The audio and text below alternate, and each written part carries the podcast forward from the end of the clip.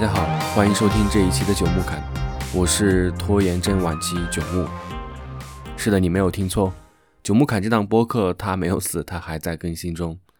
只不过我把它成功的从一档季更节目拖延成了一档年更节目。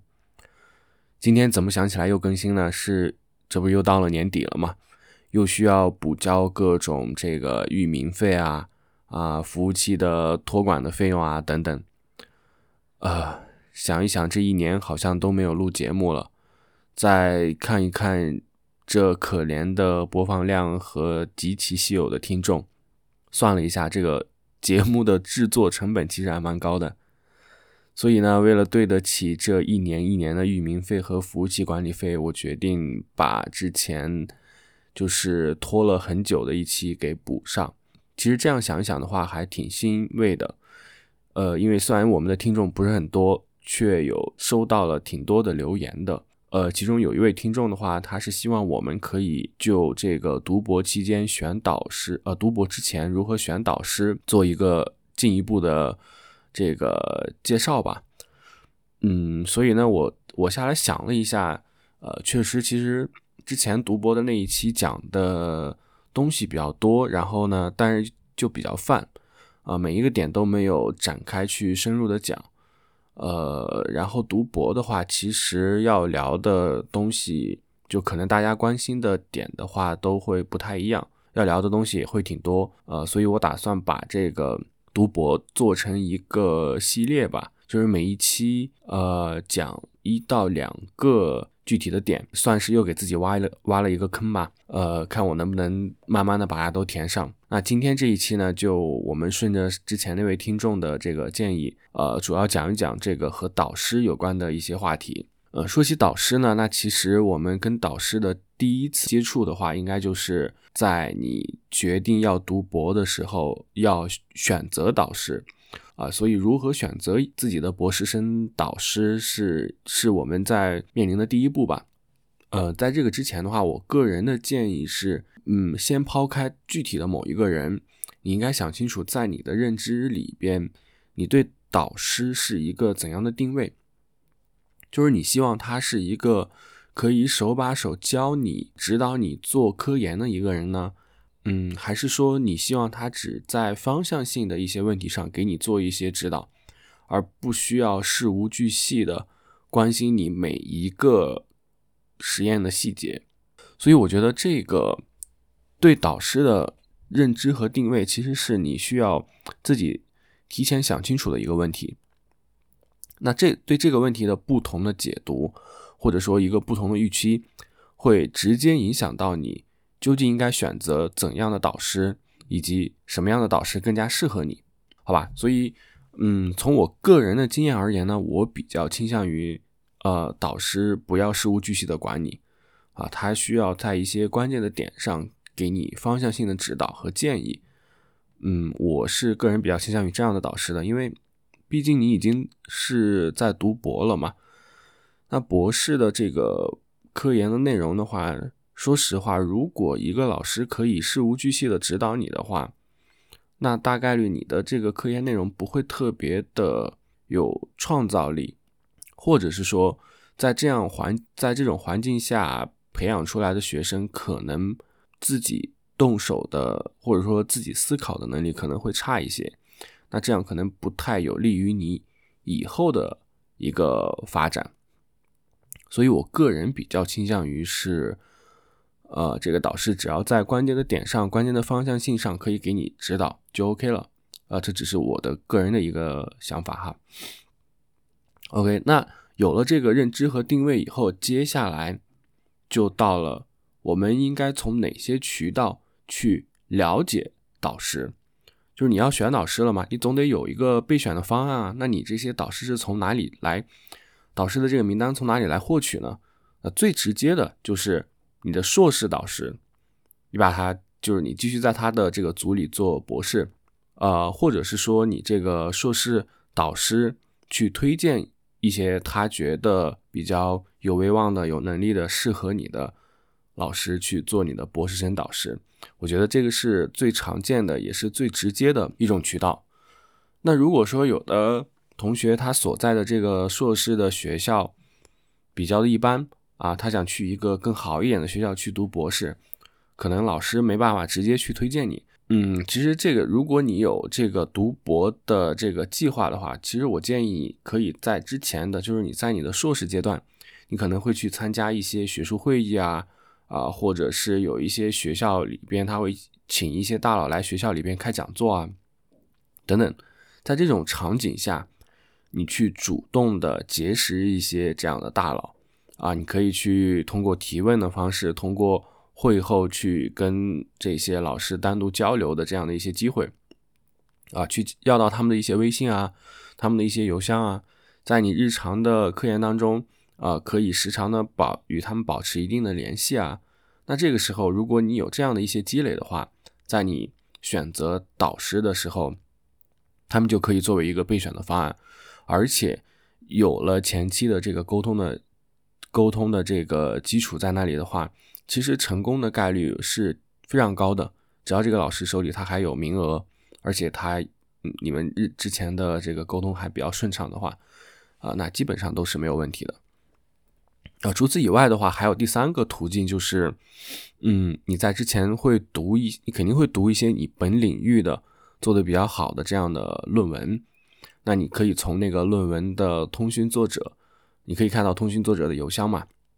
或者是你去找这个一作或者是那个指导老师的这个个人主页，你去搜，一般都是可以搜得到的。所以你去通过他们的个人主页找到邮箱，或者直接找这个通讯作者的邮箱啊，然后通过发邮件的方式来这个询问一下他们是否愿意招收博士生啊，就是前提是你觉得他这个论文做得比较好，而且他的这个方向跟你也比较的契合啊，这也是一个渠道。那再有的话就是通过自己的这些呃一些社交媒体了，比如说呃师兄弟的这个朋友圈的可能会有一些转发，或者是学校的论坛啊，或者是你这个心仪的学校的这个论坛啊啊等等，这上面可能都会有一些老师他会自己主动的发这个相关的广告，说我这边需要招收这个 PhD， 然后你又觉得他这个组还不错的话，那你也可以把他就是添加到你的这个待选的清单里边啊，通呃基本上我想一下就是这些方式吧，呃你可以这个就是罗列出一些备选的方案来，然后呢再从这个里边选啊，具体怎么选呢？嗯，以下都是我个人的建议哈，就是大家仅供参考。我个人觉得在选择导师的时候，就是你已经罗列出了有这么多的备选的选项了。嗯，我觉得这个导师的人品其实应该是排到第一位的，可能人品要比他的科研能力还要重要一点。嗯，因为其实做博士和你读本科或者是读硕士其实还不太一样，因为你就是一个博士生，他会长期的长达呃至少也要三年吧，一般都是四年或者五年啊，甚至还有更长的时间。你要与这个导师就是处于一种互相绑定的一个状态，所以如果这个导师他啊、呃，我们讲这个老师如果他人品不是特别好的话，那其实你会在以后的求学过程中出现非常多的呃，就是非常多的其他的不愉快的事情。可能这些不愉快不是因为说你科研做得不好，或者说你在这个呃论文的投稿过程中被拒稿了等等，实验数据不不满意啊等等，不是这样的问题，可能会有一些其他的问题会困扰你。嗯，最终可能甚至导致你不仅学业没有完成，甚至你的生活都受到了影响啊，所以我觉得这个导师的人品是排到第一位的啊。当然这个时候有些同学可能会说了，说我对这个老师就完全不了解啊，我怎么知道他这个老师的人品呃怎么样呢？那我觉得这个时候呢，就是你可以通过两个渠道吧。第一是这个通过你自己的这个搜索的能力啊，你想办法去联系到一些跟他有交集的同学也好，或者是老师也好，对吧？你去跟人家聊一聊。就是我觉得但凡一个人的，我们不需要说找一个人品特别棒的，但你至少不要找一个人品很差的老师，对不对？所以如果说这个人的人品很差的话，其实你还是可以通过一些蛛丝马迹去可以跟别人聊天的过程中，其实可以感受得到的，你会发现别人对他的评价可能没有那么的好，或者是你去网上相关的论坛里，去知乎上啊，去一些评价的网站上去搜一下，去看一看有没有这个老师曾经有人在下面留言过一些呃，对吧？对他人品相关的一些的评论，比如说说他人品不，一般都是人说他人品不好啊，很少有人说评论说这个人老师人品特别好啊，一般没有人这样说，所以我们只需要排除那个差的就 OK 了。这个这一步我觉得是一个怎么讲，是一个排除法。那排除了那些人品不好的导师呢，嗯，那第二步，第二呃第二个选择的点，我觉得就是他的科研能力了。啊，毕竟我们是来这个学习的，对吧？呃，所以科研能力的判断的话，那这个我觉得就其实没有唯一的标准。呃，为什么呢？因为可能根据专业不一样，有些专业是偏理论的，有些是偏这个呃工程实践的啊，不同的专业它的评价的标准不一样。那我觉得你作为这个专业里边一个打算投身这个专业去读博士的一个同学的话，我觉得你应该有一个起码的最简单的的这么一个判断的能力啊，去自自己判断一下这个老师他的科研能力究竟怎么样啊，他的成果突出不突出，对不对？呃，然后还有一个比较重要的点，其实是呃，也是希望你可以去嗯了解一下，就是这个老师他是如何管控他自己的情绪的。这一点的话，我觉得可能就只能通过和他实验室和他课题组的一些现有的同学去聊天，呃，去这个你去揣测一下，他可能现在实验室的同学也不好直接说些什么，对吧？你需要啊、呃，通过比如说请他吃个饭，你需要跟他去呃沟通的过程中，自己去去听一些话外之音。对吧？或者是如果这个这个实验室这个课题组就在你们学校的话，你可以提前的去课题组里边感受一下他们的那个实验室的氛围啊，对不对？大家平时的这个呃师兄师姐的一些状况啊，一些压力啊，呃他们在日常科研当中的表现出来的这样的一些状态等等啊，你可以提前去感受一下。就是如果说一个实验室的氛围特别的压抑的话，那可能就是一方面可能这个老师他不太善于处理自己的情绪，他要把自己的一些负面的情绪转移到这个整个实验室的这个团队中来，就使得整个实验室会比较的压抑。还有一种可能就是可能这个老师他缺少嗯一定的怎么讲叫缺少一定的同理心，就是他不太善于换位思考，就是他所有的决策，他所有的安排都是都是基于他这个老师本身目前的，比如说他自己的一个科研上科研进度的一个需求，或者一个课题呃，要结题了一个项目进度的需求来安排他的事情。他没有同理心的话，他不会换位思考到学生，比如说这个学生可能确实你这个课题快结题了，但同样的这个学生他可能也要快找工作了，或者说这个学生最近他在家庭家庭他的家庭或者说他的情感生活上遇到了一些问题，他的状态不是个人的状态不是特别好，那这个老师是不是在安排一些任务的时候就要酌情的稍微考虑一下这样的一些呃学生本身自己的一些因素在里边，而不是无限制的无休止的不停的 push 这个学生去做他希望他做的事情，对吧？我觉得这样的一些这样的老师的话，尽可能呢，呃，去去去避免，呃，然后还有一个比较重要的点的话，我觉得这个是我个人比较看重的，就是这个导师的培养方式，嗯，因为每个人其实他对学生的这个培养方式是不一样的，这可能跟他的性格有关，也跟他的成长的经历有关。呃，我个人比较倾向于，就是前面也说过了，我个人比较倾向于这个开放式的培养，就是我不希望我都已经是一是一个博士生了。呃，我以后做完博士以后，我要自己在更广广阔的天地去成长的一个这样的一个业界业界的这样的一个精英吧。我不希望我的成长的过程是啊，这个老师过来今天告诉我，你去把哪个东西做一遍，把哪个东西试一遍啊，这样试这样试这样试啊，提供三种方案，你试完以后哪种更好，你告诉我，然后我再告诉你接下来怎么办，一步一步的把整个事情都按照老师的意愿去做啊。做完了以后，老师说 OK， 你可以去写写论文了，拿着这个实验数据可以去写论文了。嗯，我个人是不喜欢这种培养方式的啊，可能这个嗯也不完全绝对，是因为有毕竟有些专业我是不了解的，可能有些专业确实是需要呃一些有经验的老师来这样的指导你，否则的话会有有一些危险啊，或者是会走弯路等等啊、呃。但至少从我这个计算机这个方向来说的话，计算机的博士我觉得还是我比较倾向于老师给你一个大概的方向啊、呃，然后呢嗯你自己去通过读论文也好，通过去与呃老师去与师兄去与这个会议上的一些啊比较牛的大佬去交流，通过这样的方式你自己去提一些自己的想法啊，然后去做实验去看它是否可行。所以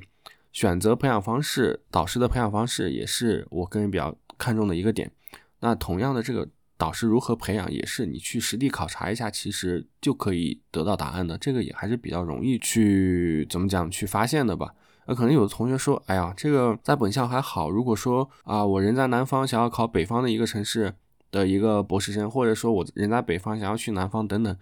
这是不是太远了，是不是太麻烦了啊、呃？我觉得你可以那你可以把这个步骤放的比较靠后，就是比如说你最终只剩了几个可选备选项了，呃，那你我觉得你还是可以去一下的，毕竟这个其实要决定到你日后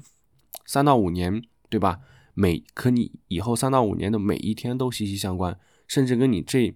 一生的这个科研的之路都是相关的，所以大家还是应该去不要把这个当当成一个小事儿，或者说就是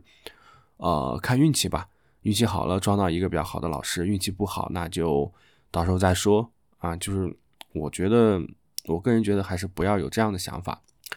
呃，还有一个可以观察的点，就是这个是可以远程观察的，就是说你可以从网上搜集资资料的，就是你可以看一下这个课题组或者这个实验室过去几年它是怎么发展的，就是这个老师啊、呃，首先这个老师从他毕业以后，或者说他是哪里毕业的，毕业以后过了多少年，然后他的这个课题组如何一步一步成长起来的，以及这个课题组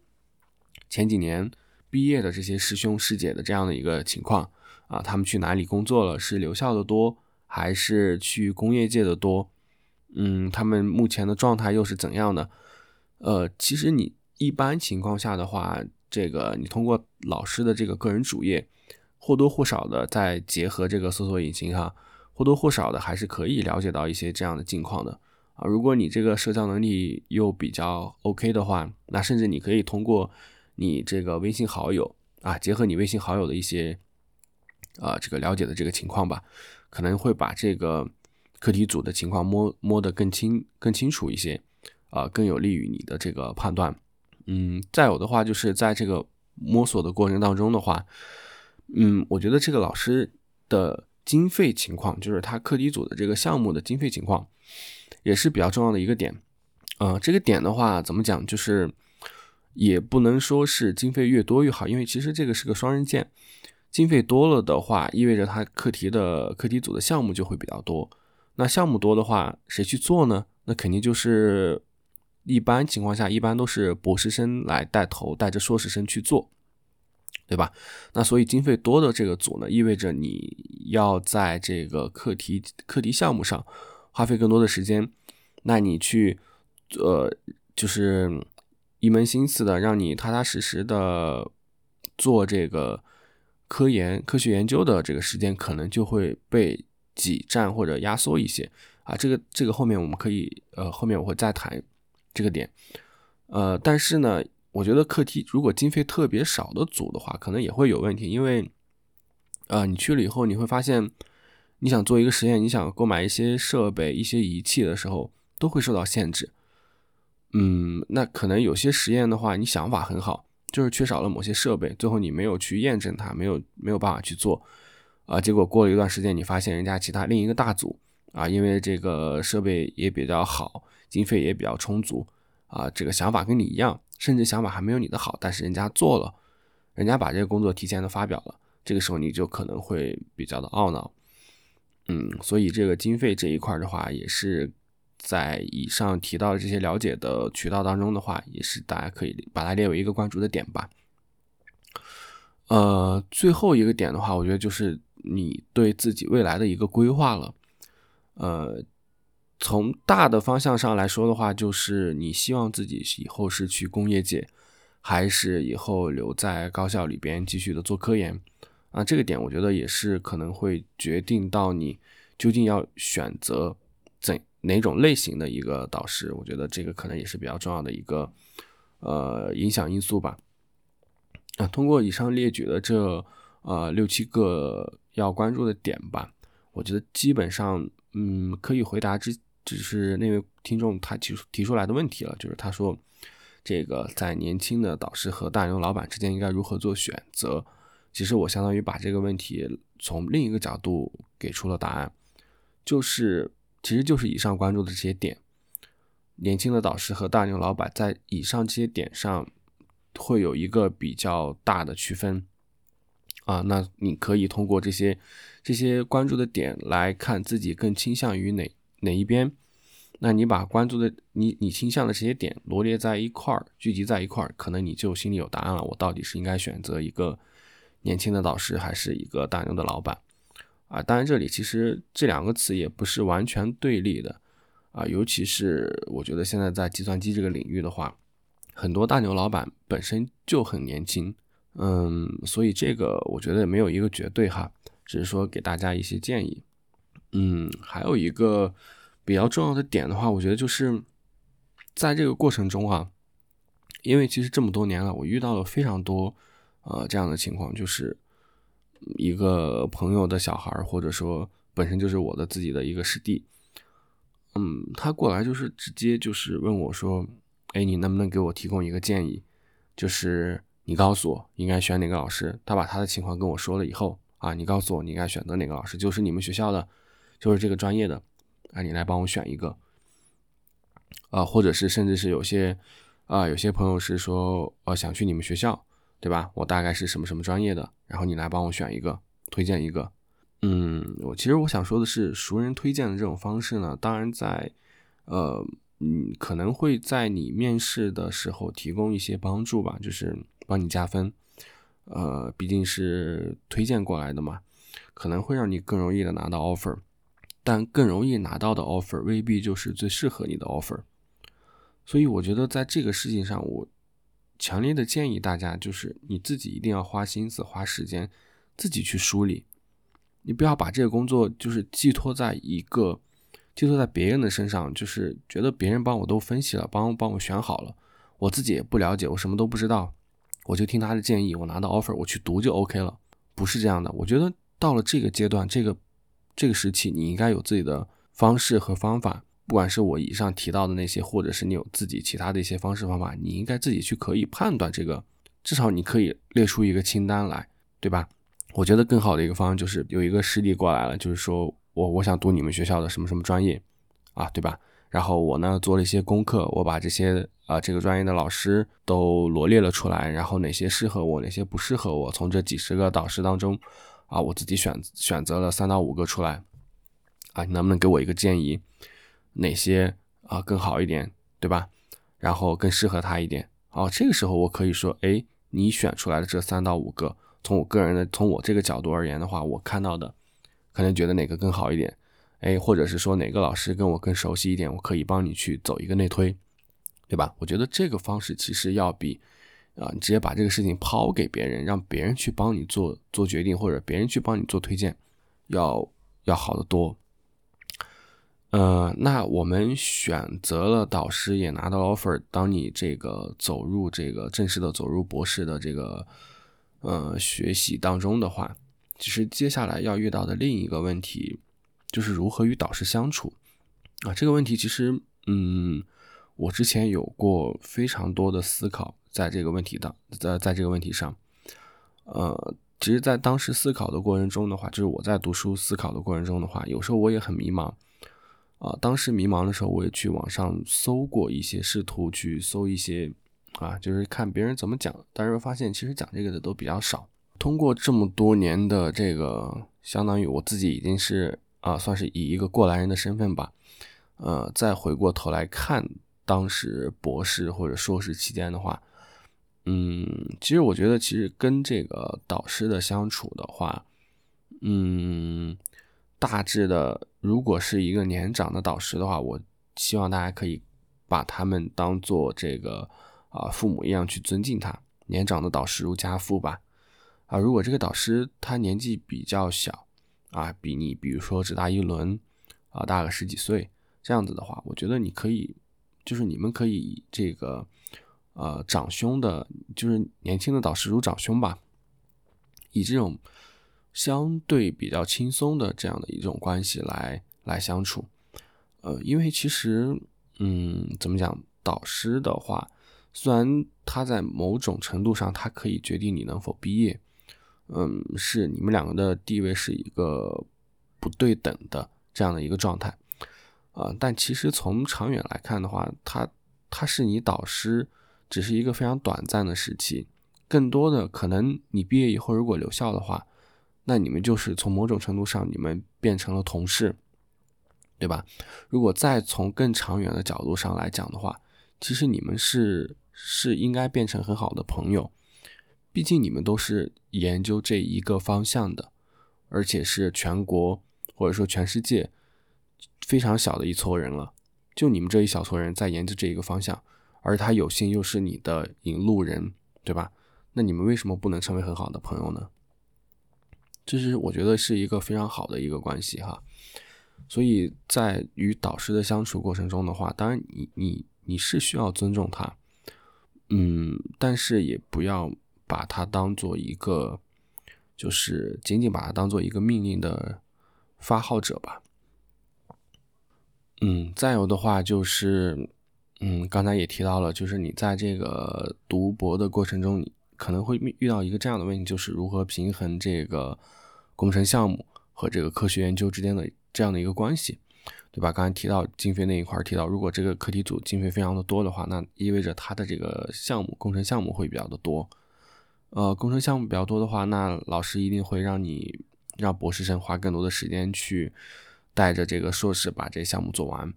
呃，那可能你一天这个，比如说以八个小时为例的话，你可能有一大半的时间，甚至全部的时间都在做这个工程上的课题。那、呃、有些同学，呃，那这个时候，当然这个时候也分两种情况哈，一种情况就是这个项目和你的科研其实是互补的，就是说你研究的其实是一个比较新的理论，然后这个项目呢，可能是你这个理论的一个落地，一个应用。那这个时候我觉得就毫无疑问哈，你应该积极的参与，因为这不仅仅是帮你们的导师完成一个课题，其实对你来说也是，呃，怎么讲，实践是检验真理的唯一标准嘛，其实是是对你这个研究的一个考验和一个验证吧。它会，你在你在实际的工程应用当中做的当中，你其实也会给你一些反馈，给你一些其他的灵感，可能会促进你啊、呃、更好的提高或者说改善吧你的这个理论研究。那更多的一种情况可能就是这个工程的项目和你研究的内容其实没没有太大的关系啊，毕竟博士生的研究的点是一个非常精细化的领域了。那、呃、从老师的角度而言的话，他要这个呃保证整个课题组能够长期有效的这个有不断的经费进来，呃，能够运行下去。他可能有时候会接一些目前和你这个科研方向上啊、呃、没有什么交集的一些工程课题回来。这个时候的话，我觉得，嗯，当然你如果说你百分之百的精力，所有的精力，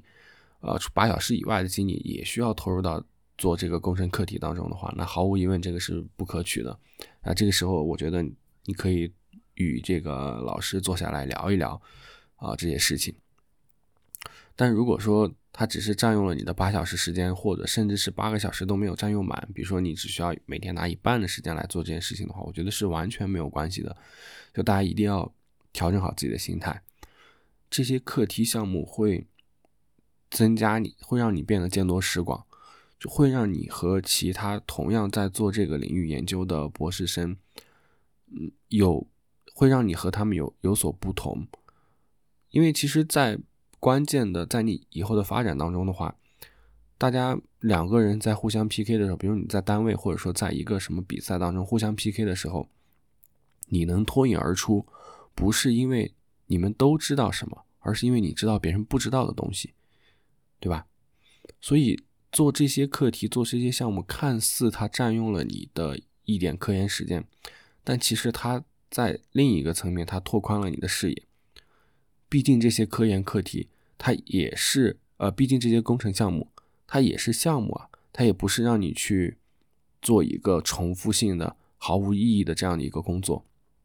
对吧？所以其实在面对这种情况的时候，大家一定要调整心态，就不要觉得说哎，这个东西我做了可能对我发论文一点帮助都没有，所以我现在我就一一就是一提到我就烦，我就不想参加这个课题，不想做这个事情。我觉得就这种情况的话，大家一定要调整心态啊，嗯，眼光放长远一点，可能等你工作了，你就会发现哦，同时期进到单位的几个博士生都是做你这个方向的，有一天你们单位遇到了一个什么问题，其他人都只能说哎呀，这个跟我研究的方向不一样，我做不了，而你却因为恰好参与了之前的某一个工程课题工程项目哈，参与了其呃以前参与了其中的某一个工程项目，可以完成这个单位遇到这个可以解决单位遇到这个问题，那你就从同时期进来的这几个博士当中脱颖而出了。其实有的时候就是这么简单，所以我觉得在这种事情上，大家一定要调整心态啊，不要，除非说这个事情已经完全占用了，把你的时间完全占用了，否则的话，自己把自己的时间规划好，平衡好工程和科研，我觉得就 OK 了。嗯，说到这个平衡科研与生活的话，嗯，稍微再延展一点点，可能跟今天这个选就是导师相关的话题已经没有。然后没有关系了，啊、呃，但是我还想说一点，就是我希望每一位博士生的话，就是要特别注意自己的情绪和身体健康，就是其实就是你的心理健康和身体健康。嗯，因为其实做博士的话，真的是特别，嗯，相对而言哈，我觉得算是一个比较煎熬的过程啊，因为其实如果因为这件事情给你的正向反馈的周期太长了。呃，那这种事情的话，其实在没有得到反馈之前的话，整个人会比较的压抑，对吧？然后你为了，你又为了得到一个正向的反馈的话，那你在啊、呃、就会付出更多啊、呃，所以这个时候很大部分的博士生其实是在心理和生理上都有双重的压力啊、呃，所以我希望大家就是在平衡好科研和生活的同时呢，一定要特别注意自己的情绪和健康。自己的心理和身体的健康。啊，最后的话，呃，说一点我自己的希望吧。其实这个希望我在呃上一期的这个节目里边也提到了，这是其实我这是我对整个博士群体的一个都有的惯有的一个希望吧。嗯，也是我觉得很多社会上会存在很多的不理解的一个原因吧，就是我希望大家。不要把自己，呃，在比如说在读博士之前，你是一个正常的学生；读了博士以后，毕业以后，或者说甚至有的还没有毕业，就已经把就已经把自己读成一个怪人了。就是你跟别人不一样，而这个不一样是你是因为你很另类而导致你跟别人不一样，对吧？就是我觉得大家不要不要去既不要去神化这个博士这个角色。也不要把自己就是过分的全部的都放到这个这个事情里边去，你要有正常的生活，你要有其他的爱好，你要有健康的身体，你也有要有健康的心理，对吧？你要有一颗一颗这个平常心去看待读博士这件事情。读博士不是让你变成一个怪人，变成一个。和呃和这个世界格格不入的人，就是别人提起来说啊，专业领域对你竖大拇指，除开这个事情以外，大家都都孤立你。这个是我觉得，嗯，我不希望任何一个博士最后啊、呃、走到这样的一个处境里边去吧。所以这个算是我的一点希望吧。可能这一点希望我会在每一期这个系列的每一期节目里边都会提到，因为我觉得这个真的是非常非常非常重要的一个点。嗯 OK， 这一期的话和导师相关的我目前想到的就这么多，后面如果还有的话在其他期里边去做一个补充吧。啊，下一期的话可能会啊、呃、聊一聊就是和发论文的那些事儿吧，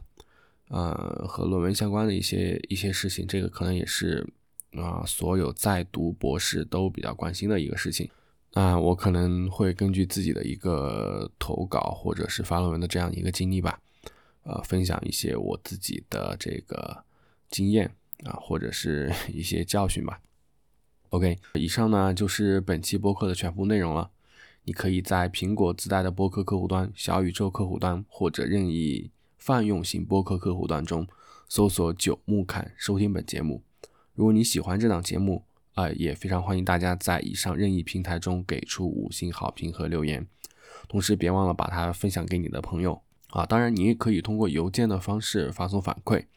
啊，邮件的地址是 hi at 九木 talk dot com。 嗯，虽然我们的这个播客内容完全免费哈，但是维护这个播客托管服务呢，就按我们开头提到的，确实是需要投入持续的时间啊，主要是金钱。所以呢，如果你恰巧财力雄厚的话，啊，非常欢迎大家通过这个微店搜索九木侃，或者关注微信公众号九木侃向我们捐赠。我呢也会在之后的节目中逐一的阅读大家捐赠时的留言。